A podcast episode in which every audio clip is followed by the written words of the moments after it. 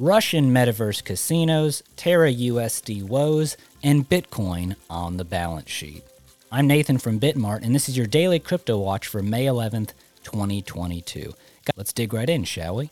Regulators in five U.S. states have issued emergency orders on Wednesday requiring a metaverse casino with alleged Russian ties to immediately halt the sale of its non fungible tokens, also known as NFTs, citing fraud, deceit, and registration violations. The five states are Alabama, New Jersey, Texas, Kentucky, and Wisconsin. The casino in question is called the Flamingo Casino Club and began operating in Russia in March and has been soliciting investors through the sale of securitized NFTs. Regulators say the Flamingo Casino Club operators took steps to conceal its connections to Russia, using a quote phony office address, providing a telephone number that is not in service, and concealing its actual physical location and hiding material about its principals. According to an order filed by the Texas State Securities Board, the securitized NFTs give would be investors partial ownership of the casino, a portion of the profits generated by the casino, and the ability to enter into lotteries offering Teslas, iPhones, and million dollar cash prizes.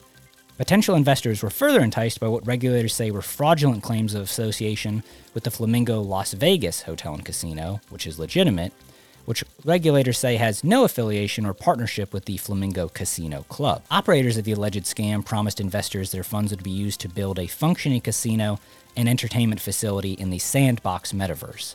The plans included, quote, a virtual stadium for virtual games and concerts, a virtual hotel, a virtual movie theater, a virtual bowling alley, and a virtual hockey team named the Flamingos, according to the orders. Funds would supposedly be generated via gambling in the metaverse casino, where avatars would be able to play craps, baccarat, mini baccarat, blackjack, and roulette. Flamingo Casino Club's operators told investors in April that they were negotiating with rapper Snoop Dogg to purchase a plot of land in the Sandbox metaverse. The regulators say there is no such evidence of this negotiation ever occurring. Regulators further say that the Flamingo Casino Club operators never registered the sale of the securitized NFTs with the securities boards and have failed to respond to numerous inquiries. Townsquare Media, a New York based digital marketing and radio station company, is the latest business to back the original cryptocurrency with its addition of $5 million worth of Bitcoin onto its balance sheet.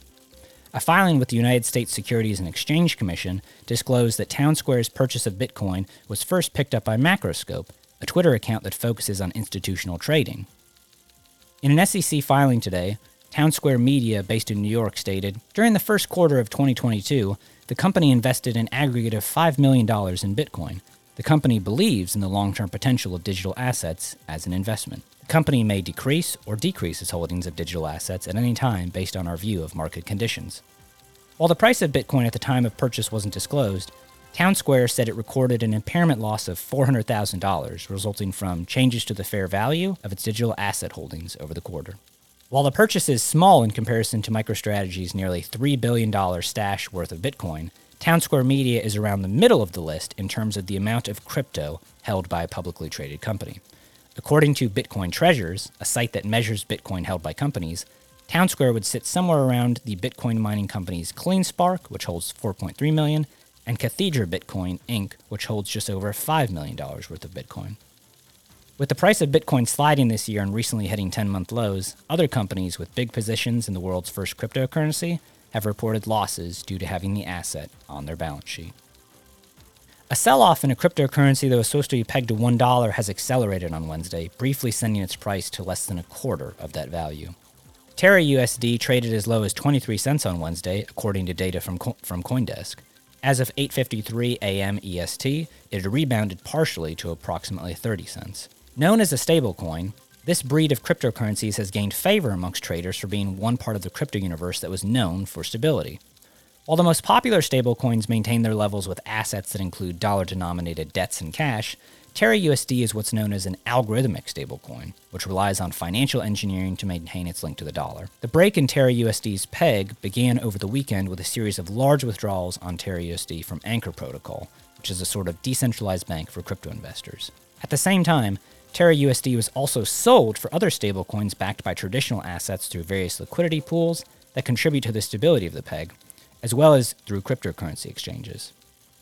The sudden outflow of money has spooked some traders who began selling Terra USD and its sister token Luna, Before the peg was broken, Terra USD was the third largest stablecoin with a total market value of approximately $18 billion.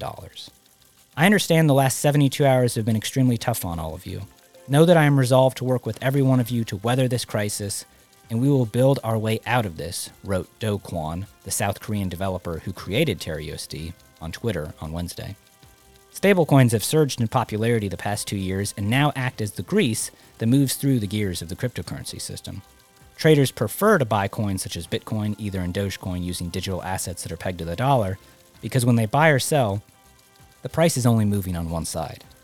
They also allow for fast trading without the settlement times associated with government issued currencies, which can sometimes take days. In the past, Terra USD maintained its $1 price by relying on traders who acted as a backstop.